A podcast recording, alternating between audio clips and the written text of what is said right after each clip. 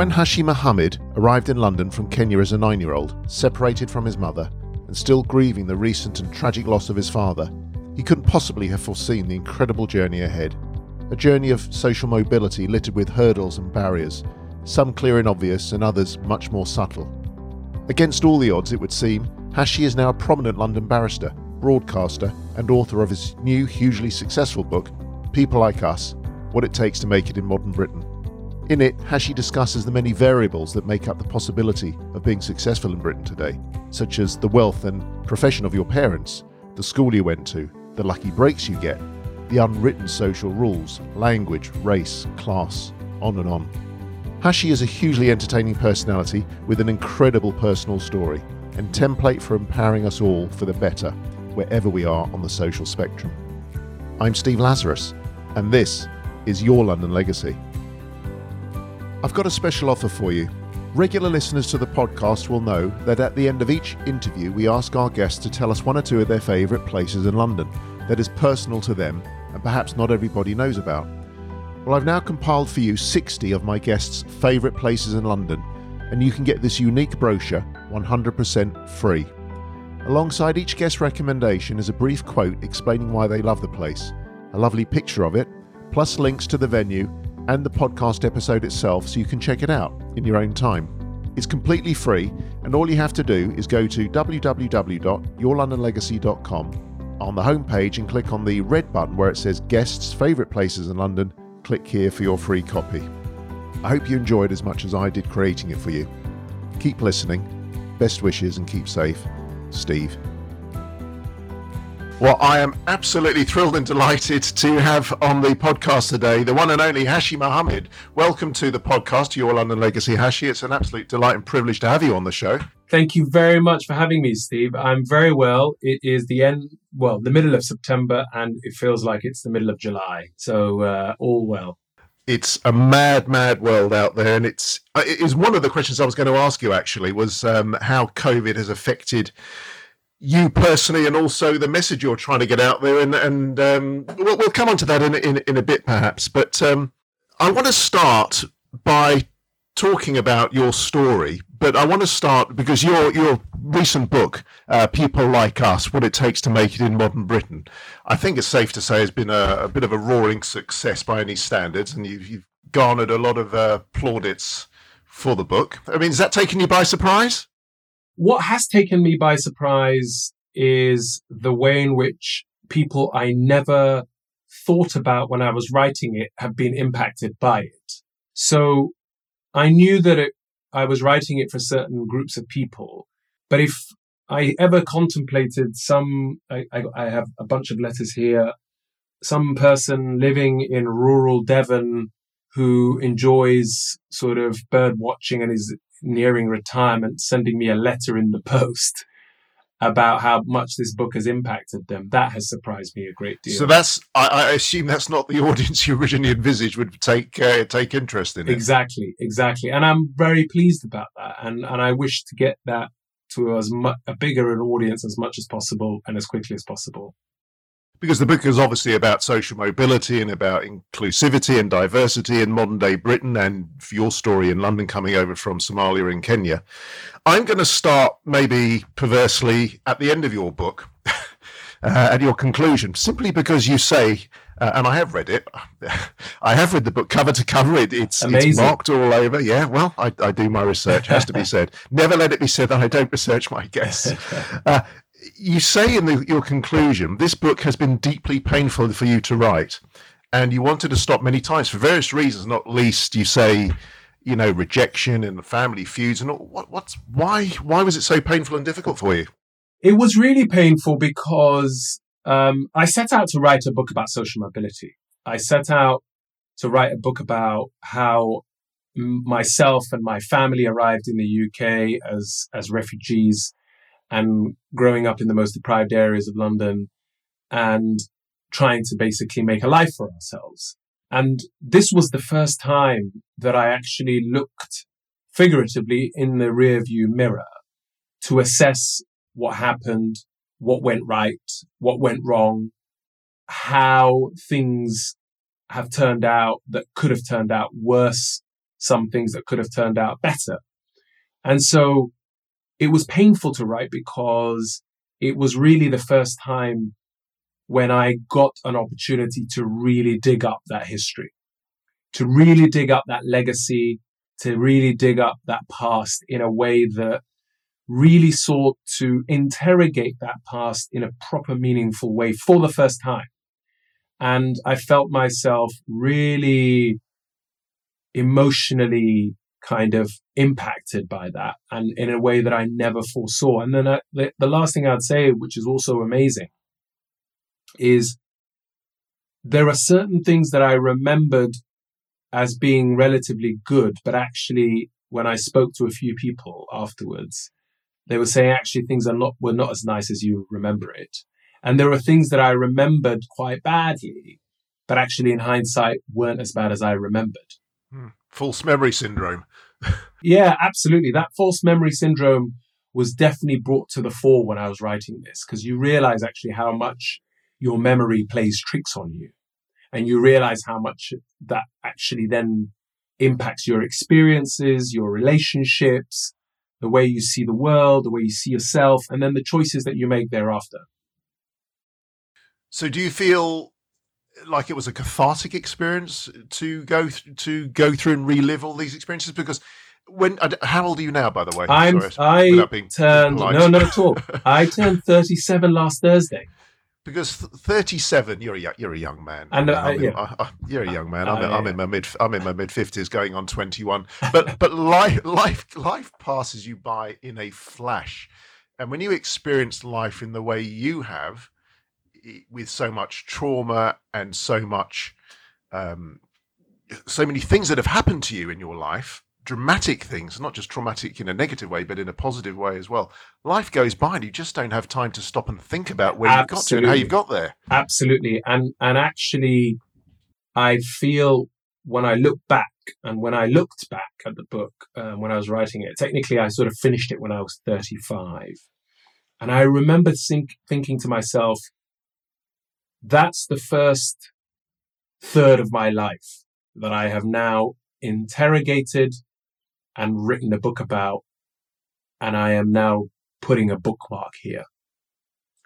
And you are absolutely right that you rarely ever get that opportunity to assess what's going on in your life, assess how things have happened, and things just fly by. So it was definitely a cathartic experience.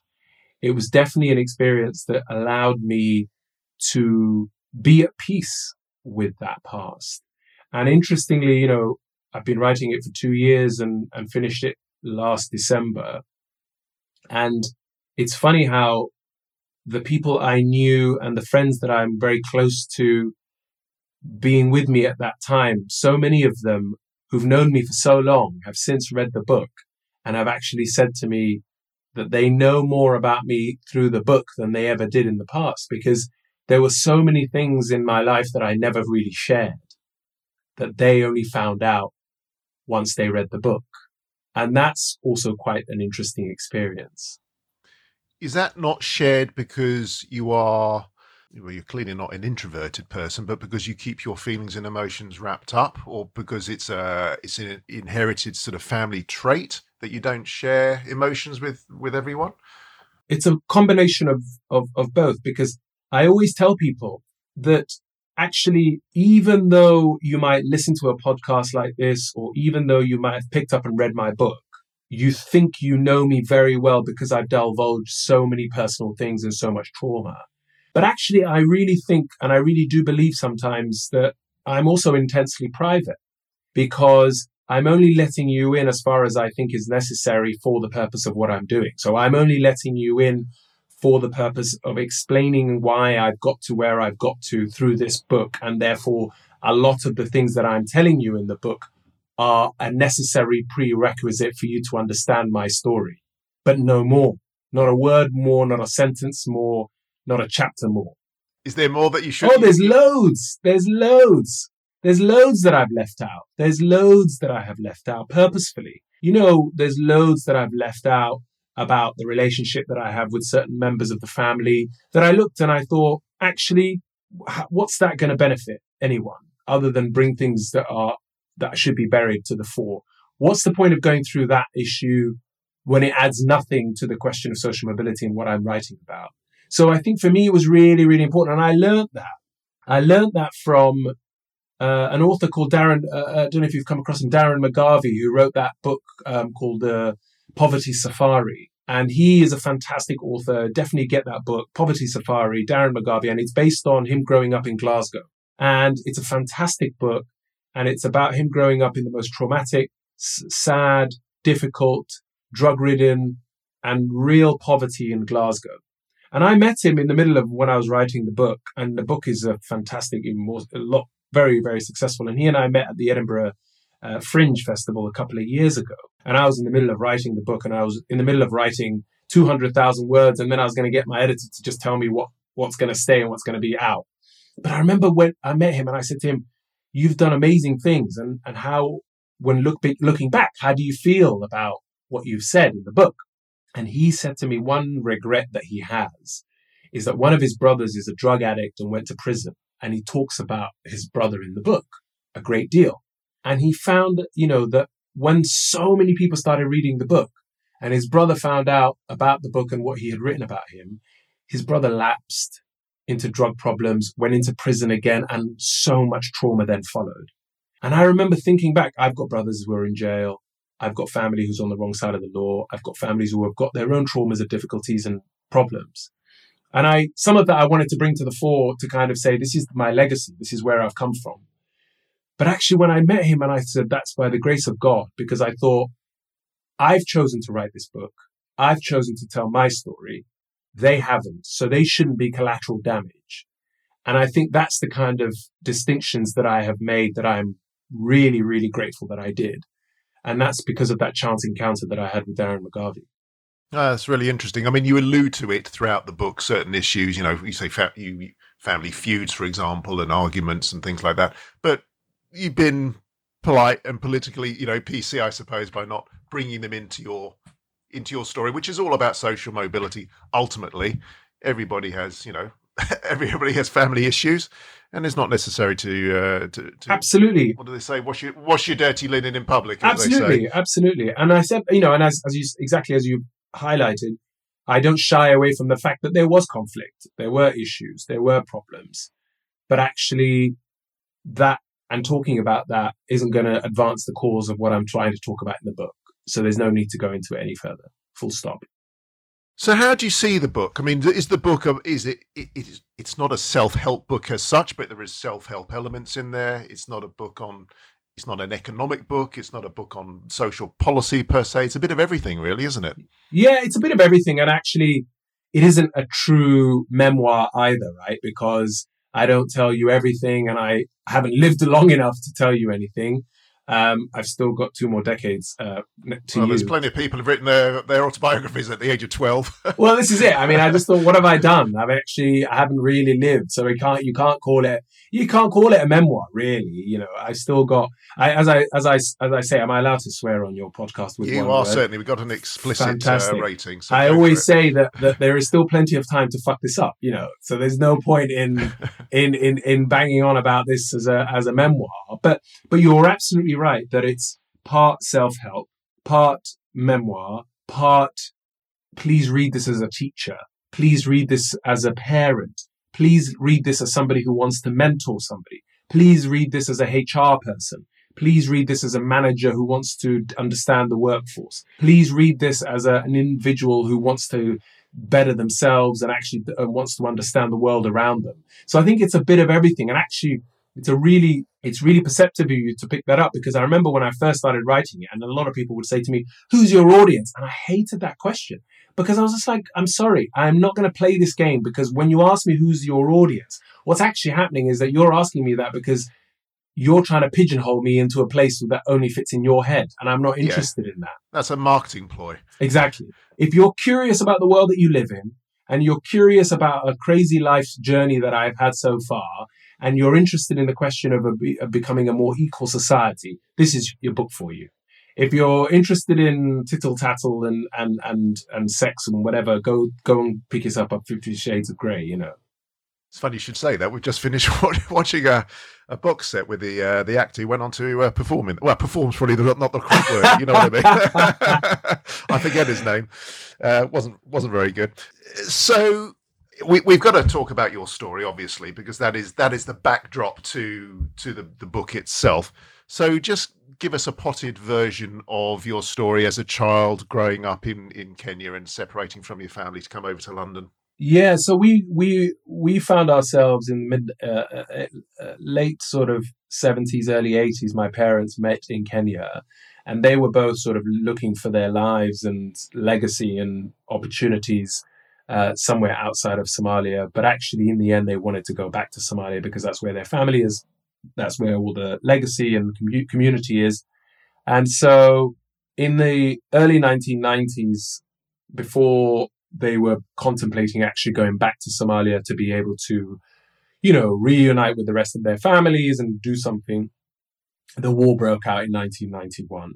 Now, my mother was previously married before she met my father, had six children who were living in Somalia, then had another six with my father in Kenya. And in 1991, the war broke out, which meant that everyone in Somalia had left and sought help wherever they could, which meant that a lot of my siblings ended up in North America. Some ended up in Canada. Some were ended up in America. Uh, and some of them came to Kenya, Ethiopia, and I even have, you know, distant relatives who ended up in Scandinavia. My father's idea was, we'll stay because actually I've been here for the best part of a decade. We are fine. We're not going to follow this sort of wave of people who are seeking uh, um, help elsewhere. I think we're going to be fine just here. And then two years passed and he dies in a car crash in Kenya. And you were how old? And I was nine years old and he, he was barely in his forties. So he then dies and then there's a decision that has to be made, which is does a mother who has never been formally educated, who's given birth to 12 children, who doesn't work and who doesn't have the, the means to be able to support a big family, actually stay in Kenya and make something out of this life? Or does she follow this wave of people who are going wherever they can to seek asylum. And my uncle, who at the time was studying in Italy, made that judgment call for us to come to the United Kingdom. This is your dad's brother. My dad's brother, brother yeah. yeah. What is your uh, recollection of the decision process at this time? Were you naive to the whole what was going on? It's a very good question because I interrogated this uh, when I was thinking about this in the book. Because the reason why I've never fully really contemplated what that decision making process was. Certainly, I know that I wasn't involved in that decision making process. But what I do remember, though, is that it was a very short space of time. So when my father dies in April 1993, we fight. We're in we're in London by June, July. End of June, we're here. So actually, the short period of time is when in January onwards, January 1993 onwards, there are people who are fleeing and going to seek asylum wherever they could. By January 1993, I've got siblings who are in America and Canada. And then I've got an aunt who's ended up here. And then everybody's like, well, we're not going anywhere. My father's here. And when my father dies and he's buried, my uncle comes back from, Ken- from Italy to Kenya and says, what's the point of staying here? You're going to be running out of money and means within a year there is this momentum of people going, catch the wave. And actually was the best decision ever made.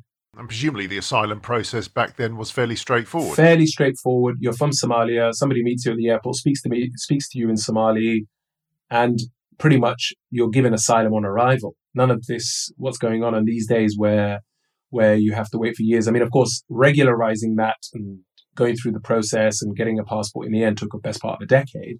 But it was relatively straightforward. And then my mum would, my mum who'd stayed behind because she wasn't keen on the decision that was made, joined us four years later. And of course, you know, that another trauma begins from there where we have to try and make sense of being here as, as unaccompanied children, no language, no understanding of the culture. And then we were staying with an aunt who we just met and, and it's just, you know, and everything else you can imagine in between. Were you able to keep in sort of fairly regular contact with your mother and your uncle? You say fairly. I mean, it, it was it was touch and go back in those days. Obviously, no internet, no real uh, means of WhatsApp or anything like that. But I do remember, I do remember actually one funny story which I've never told anyone. So this is a a, a, Got an exclusive. An exclusive for you. In Wembley, where I grew up, um, I found this phone box that was obviously faulty. And uh, you'd get about three or four quid um, of coins. And I just, I figured out, I t- I don't know how I figured this out. So I can't remember how this happened. But this phone booth had this thing where you'd put in about four pounds and you'd call Kenya from this phone box. Okay. Zero, zero, two, five, four, etc. And then for four pounds, you're barely going to get a minute's call. But what was critical was that about 56 seconds, you hang up and the four pounds drop out. so you kept repeating the process. So I kept on repeating this process. Rinse and repeat. I love it. and I remember doing that for the best part of six months. And then every, every sort of 20 times you'd lose your money because you didn't do it on the actual yeah. second. Well, British phone box have never worked. yeah. so, I mean, I don't remember much more than that because they obviously died soon after, right? But I remember yeah. that being a big part of the of the phone booth. Um, so that's how we kept in touch. Really, nobody wrote letters or anything like that. No, sure. You mentioned Wembley. Wembley is a place I'm very familiar with, not because my team get there very often, but because um, who's your family, team? I'm a Spurs Spurs uh, boy. Well, Spurs boys, you were using Wembley for for the best part of three years. We did. It, it was our second home. Yeah, yeah, yeah. It's probably probably the last time I get there in my life. Certainly after our start to the season on the weekend. Yeah, yeah. pretty shoddy. Well, well you, I mean, you, you, you're you're, you're relying on Mourinho, so uh, yeah, you're gonna, be, you're gonna be messed up anyway. Are you, are you a gooner? I am not actually. I'm going to send you a picture of me as a 13 year old wearing a Liverpool shirt. So I'm not accused of being a a glory hunter. Um, so I was a big Liverpool fan back in the days of John Barnes and Stan Collymore and Ian Rush and yeah, I got a lot of respect for Liverpool and Steve, Steve McManaman. You know, those were the days. Those were the that's days. That's fine. That's fine. Even though you stuffed us in Madrid last yeah. year, that's that, that's fine. I'll, and Raheem I'll Sterling give... went to a local school right near where I live. It, what in Wembley? Raheem Sterling is a Wembley boy. He's from Wembley. Really? Yeah. Okay. He grew up in Stonebridge, technically, but the school he went to is in North Wembley. Right. Well, I know Wembley. football aside, I know Wembley very well. Got family. Uh, my my grandparents lived in Neasden, and I've done a lot of work in and around the Wembley area uh, over the years. So I know in the in the heyday.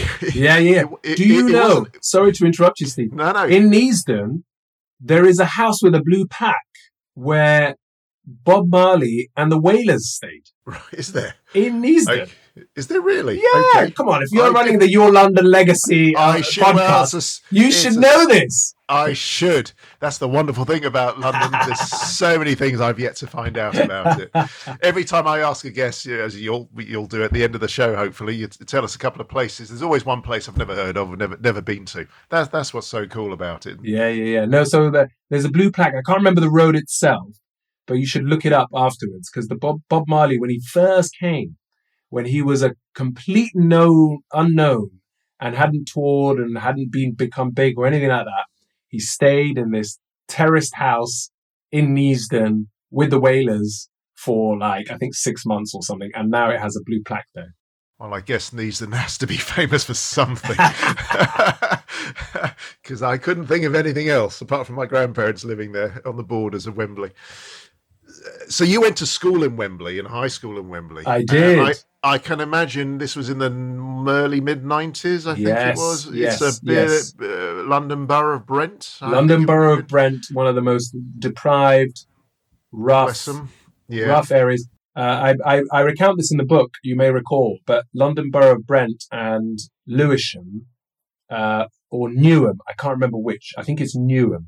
London Borough of Newham and London Borough of Brent were the two places where the murder rates were so high in that period that, especially black on black crime, that Operation Trident, which was the Metropolitan Police's force um, operation to deal with that, was started out in Brent and um, I'm pretty sure Newham uh, uh, uh at the time. So very, very rough, very, very difficult. 93, of course, when we had just arrived couple of months after the murder of Stephen Lawrence.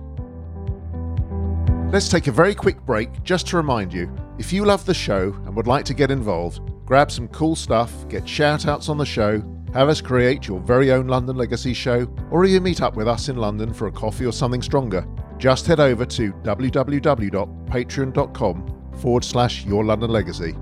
Okay, let's carry on with the show. Now, there's a, there's a whole chapter in your book on education and the importance of education in social mobility, and you, you, quite rightly, in my opinion, make make the valid point that education, whilst it's crucial to have a good education, isn't the be all and end all of you know climbing up the slippery slope as it as it as it were the slippery pole.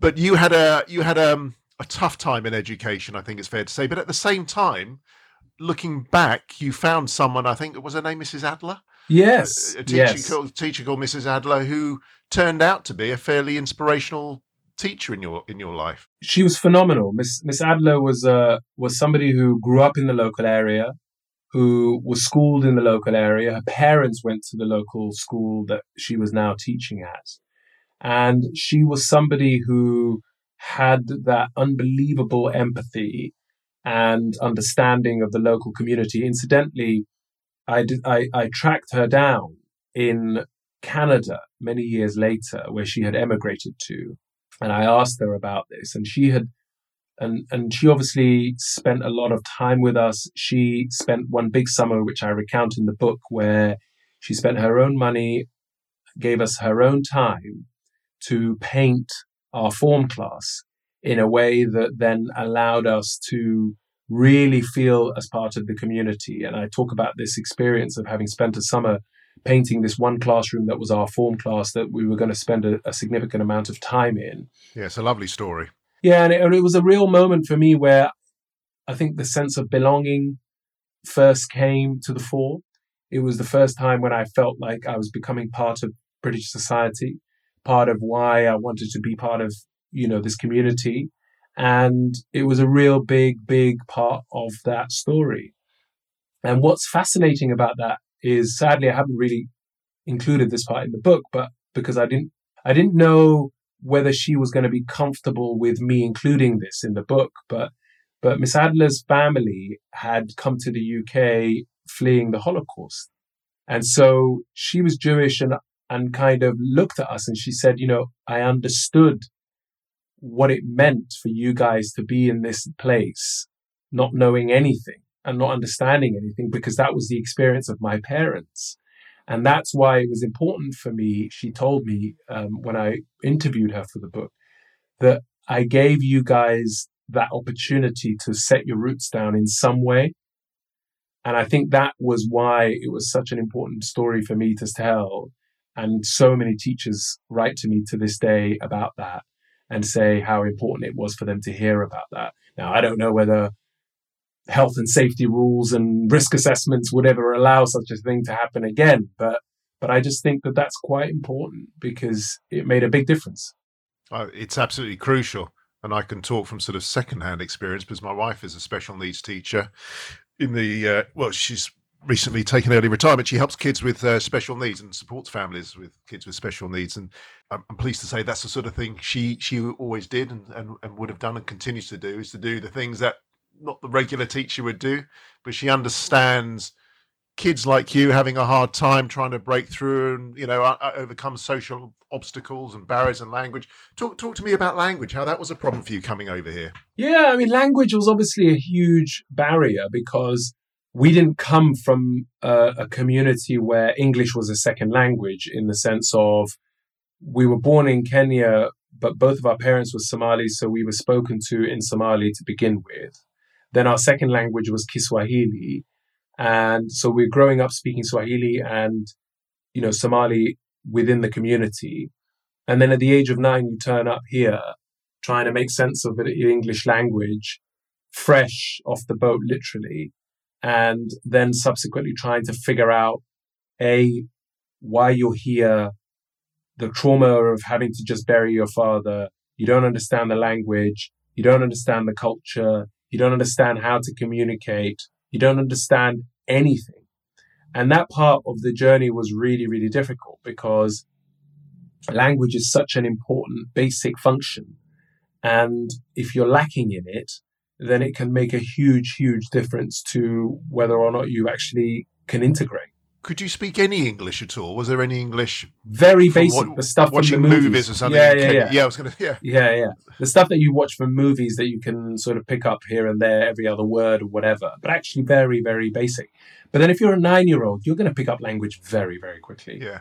But were you taught English as a second language when you came over to the UK? Or, See, that's a really good question because so many of my friends who I've spoken to who grew up in Canada, for example, Canada has an actual policy that new arrivals, especially new immigrant arrivals who can't speak English, are given specific extra tuition lessons to deal with picking up the English language.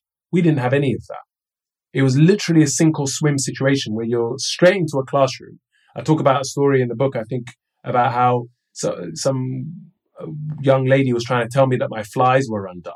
And I was looking up in the sky looking for a fly.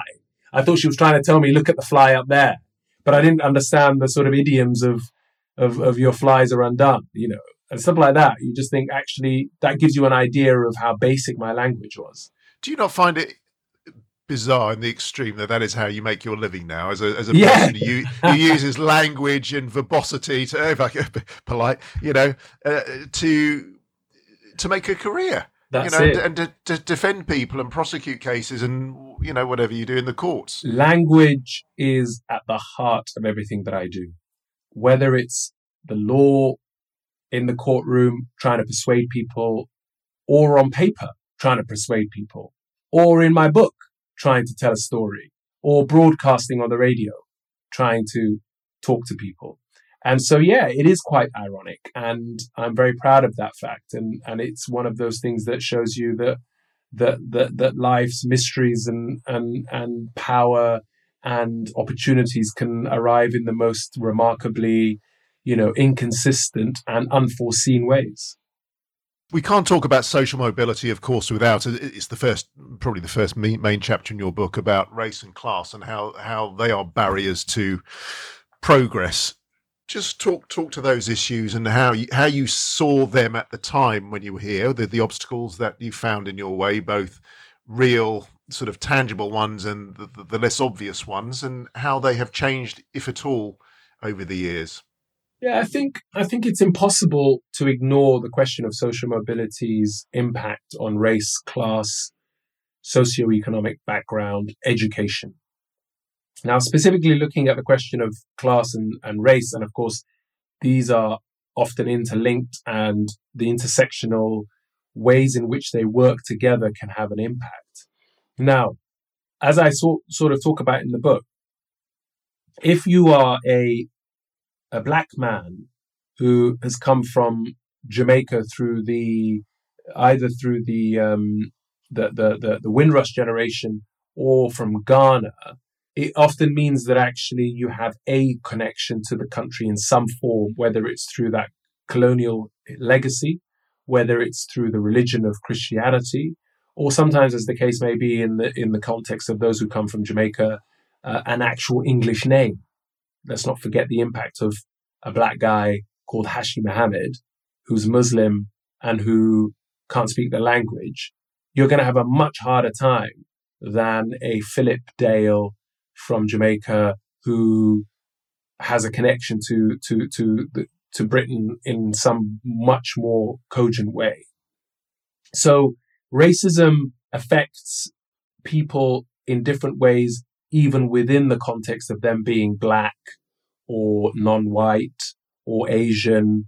And it affects different people in terms of how they came to this country, the relationship they have with this country, the relationship that the, this country has with their country of origin. It affects people who might have come here with some wealth, as opposed to those who came to work in the cotton mills and, and the factories. And, you know, a black man with a bit of wealth coming here to be able to buy something or a property is not going to be in the same experience as an Asian man who's going straight to, you know, Oldham and Bolton to work in the factories to try and make sense of what that looks like. And so I talk about the issue of race and class and, and socioeconomic background in hopefully a more nuanced way than we may have uh, become accustomed to. It's literally not as simple as the black and white issue. It's much more layered, it's much more complicated. And if we're going to address the issue of social mobility, it's too lazy and too easy to simple, simply cobble together everyone who is non white and just say you all fit into this category of BAME. And that's what I try and deal with in that chapter to hopefully give people a much more insightful look at the way in which race and class intersect in many ways, but also crucially where they intersect on the question of social mobility. I also want to ask you. I'm mindful of uh, the time, and I know you've got a very important boiler person coming. coming yes, well, he's already here, so he's in the middle of. Uh, oh, I'm right. He's okay. not, I'm surprised he's not banging. Uh, at the moment, but he's here. Oh, that, well, that normally happens when we're recording. You, you talk about things, imagination, and confidence, and and luck. How do those sort of three things intertwine? How do, how do you mesh those together to to form, if not a methodology, a, a, a way of progressing up yeah, the socials? I think I think the question it, it must begin with the question of confidence in the sense that you need to have the confidence to believe that you have a purpose, you have the worth, you have the abilities to succeed in this society based on what you're good at, what you're not so good at, and what you want to achieve. The obvious question there has to be is why did why did you have the confidence and the belief to push yourself forward and to write letters, ad hoc letters to you know senior people at the BBC, whereas others wouldn't even know where to start to even have that thought process? I, I think it comes from honestly no epiphany or any sort of uh, uh, uh, Bible or, or, or I don't have anything that gives me access to some divine intervention. It comes from a very simple place, which is that I just was not happy with the status quo. It really is as simple as that. I thought to myself, I am just not happy with being in a situation where I do not have control over my life, where I am not happy, where I cannot do what I want to do, where I cannot achieve what I want to achieve. That is honestly as basic as it began. My feeling is there's a lot of people who have that feeling, but do very little with it, are not pro- are not proactive in doing anything. So that's where the question of imagination comes in. So when we talk about confidence, we then have to think about imagination. So imagination is really that ability to imagine for yourself a way in which you can aspire to be something different, not for the sake of just simply making money, but actually something that you want and need to be fulfilled. I remember one of the first things I ever wanted and imagined for myself was to become a footballer, right? Quite apart from the fact that well, I was probably good enough to play for Spurs, but not much else. Steady. I've gone off you very quickly. Quite apart from the fact that I, I, I, did not have the talent to make it to that level, um, it was looking back on it is fascinating because I now realize the only reason why I was obsessed with football was that it was the only thing that I saw as being truly meritocratic. Just think about that football actually in many ways, I believe, and sports in America, for example, one of the main reasons that it's so dominated by black people, I believe, is, is, is probably the only world in many ways that is truly meritocratic. How good you are will determine how well you go into that team. And it's the same with class. If you think about it, you're not seeing an old Etonian being striker for Liverpool or Tottenham, are you? But you are going to see that working class white kids from the East End, from from Merseyside, from uh, Greater Manchester, who are dirt poor, who are getting into those teams, and there is a reason for that. It's because it's the one of the few things that they can have full control over, coupled with the fact that obviously they have an enormous amount of talent, God given talent, that is then harnessed very early on, which then propels them. And so what I say in the book is that you need to be able to figure out what that is very early on. What are you good at? What are you not so good at? What do you want to focus on and push for yourself? Because football is in one of those very few random places that things are genuinely meritocratic and sport generally. So that's where the imagination comes in.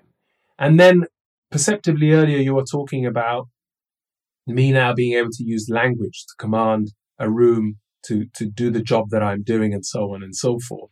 Well, actually, that is also another example of me identifying after my football career collapsed that this was an area. This was something I was good at. People listened when I spoke. I could debate well. I could persuade well. And actually, these are, this is maybe an area that I need to pursue. Hence why I find myself where I am today doing what I'm doing. So that confidence, that imagination then leads you on to that picture of then pushing yourself to, to achieve. But then, of course, you need that luck. You need that break. You need that opportunity. And luck is something that often people leave out from their success stories because it's a, it's a, it's a nice thing to, to pretend that everything that you have achieved is down to simply your own hard work, right? You don't want to contemplate the possibility. Yeah, you give you, you give those wonderful examples of Jeff Bezos and um, what was the other you know, Don, you know Donald Trump, Bill Gates, yeah, just Mark Zuckerberg, million, yeah, yeah, all of those guys, all of those guys leave out the detail of why they are lucky to be where they are, and I think that is insidious because then what you do is you set up a lot of people up for failure. Uh, absolutely, I totally get that. But there's two sides to luck. There, there's getting the lucky thing, whatever it is, whether it's money, whether it's opportunity, whether it's a mentor who looks after you. But it's then taking action on that Absolutely. situation. Absolutely. Because with, with, without that action, it doesn't matter how lucky. I mean, there's plenty of people who've been given money and, you know, pissed it, pissed it away, oh, frankly. Yeah. Oh, yeah. Uh, or a lot of people who are, who have the opportunity right in front of them And don't even see it. and don't see it. Yeah. Or see it and do nothing with it. Absolutely. yeah, so there yeah. is that for sure. There is mm. absolutely that. There's no doubt in my mind. Well, I, I, as I say, I'm mindful of the time. I'm mindful that you've got.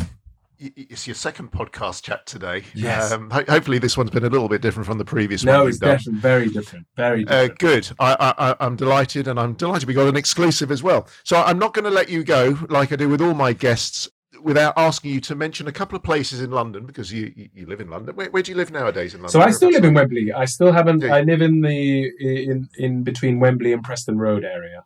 Okay. So tell us a couple of places that are particularly personal or relevant to you in London for whatever reason uh, that we may may or may not have heard of. Yeah, so I think the first place I, I've been racking my brains about this. Um, the first place is is that um, not an actual place, but rather an, a concept that you will be familiar with, which is the London Ring. Now, I like walking and I like hiking a lot, and as you, I'm sure, know, the London Ring is a, a walking tour that circles around London. Some of it is in huge parks and some of it is in the sort of city area. And that London ring comes to a huge country park right next to where I live in northwest London called Fryent Country Park. Yeah, it's been in the Uh, news for the wrong reasons recently. and recently had those horrible two murders, of Yeah. course, as you know. But But it is uh, beautiful. it's stunning and I go there in the mornings to walk and I sometimes go there in the evenings and I absolutely love that open space. So the London Ring is the powerful experience that I love about London. We've not had that one before, so we'll give that a big tick. Yeah, That's the first excellent. one. And Well then the second one is an obvious one, but I have to say it because it was the first date I had with my wife, and that was at the Tate. So that's a, I'm sure you've had people mention that before. Uh, and I don't think we have actually. Which, Tate? The modern, it's the, Tate it's modern? Tate Modern. It's Tate Modern, not not Tate Britain. It was Tate Modern, and that's where I met my my my wife, who uh, my now wife, then um, per- person I was going to meet for a, for a quick coffee, who then took me to her uh, private members dining area in the top, Oh, very swish. very swish, and I was Yeah. like, I'm definitely keeping this one. Yeah, but you didn't anticipate that when you're a nine-year-old in did you? But here's another here's another interesting fact. My wife was born two streets apart in Nairobi, and her family were there to seek asylum, but her family ended up in Sweden, where she sought asylum and grew up. She then came to the UK to study in Cambridge moved to London, and we met in London 25 years later, having basically me grown up and sought asylum in the UK, and she in in Stockholm, and we met at the Tate in London. Star-crossed lovers, if ever there were. It's incredible. Yeah, it, it is. It, it is remarkable. But then your whole life is remarkable.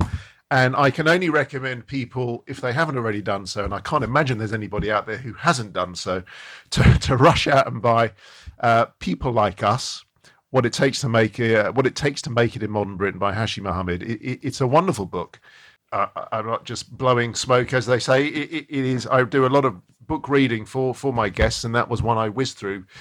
It's fascinating from every from a personal angle, from a socio-economic, from every you know from a self-help point of view if you just want to look at it from that and take a few golden nuggets from that that that's great. Thank you so much for having me on your podcast steve. It's an absolute pleasure hashi. I'm delighted that you've taken the time to be on the show thank you ever so much keep up the good work what, what's next you got another book up your sleeve coming along well a couple of things are really i mean one is the book is the book of the week on radio 4 um, the second week of october Fantastic. Well and other than that, I'm planning a couple of Radio 4 documentaries on different topics. So whatever I end up doing, I'm going to try my best to turn that into a book. So we'll see. Brilliant. So um, you're going to stick with the, uh, the the barristership. You're going to stay. Oh yes, the, that's the, the bread and butter. Yeah. That that's what yeah. pays for the boiler. Yeah. Brilliant. And finally, how can people find you, get in touch with you, if, if indeed they can? Yes, I am I am on Twitter. I uh, the, I have a website, hashimohamed.com. The book is available everywhere in your local bookshop, Waterstones, or Amazon, wherever you get your book. And um, yeah, so reach out to me on all the usual platforms, and I'd love to know what you make of the book. Perfect. Once again, thank you very much, Hashi. It's been a pleasure. Thank you very much, Steve. I absolutely love creating Your London Legacy for you, and the feedback and testimonials are awesome. But as it grows, so it consumes more and more resources. So I've joined forces with Patreon, a really cool place where you can show your love and support from just as little as $2 a month as a Silver Londoner, right up to $300 per month, where you get the crown jewels. Each level of subscription opens up a host of exclusive extra goodies, events, bonus shows, and sponsorship opportunities only available via, via Patreon. I do hope you'll continue to support what we're doing here, and I'm so grateful for whatever you feel able to give. So please head over to www.patreon.com forward slash your London legacy. That's www.patreon.com forward slash your London legacy.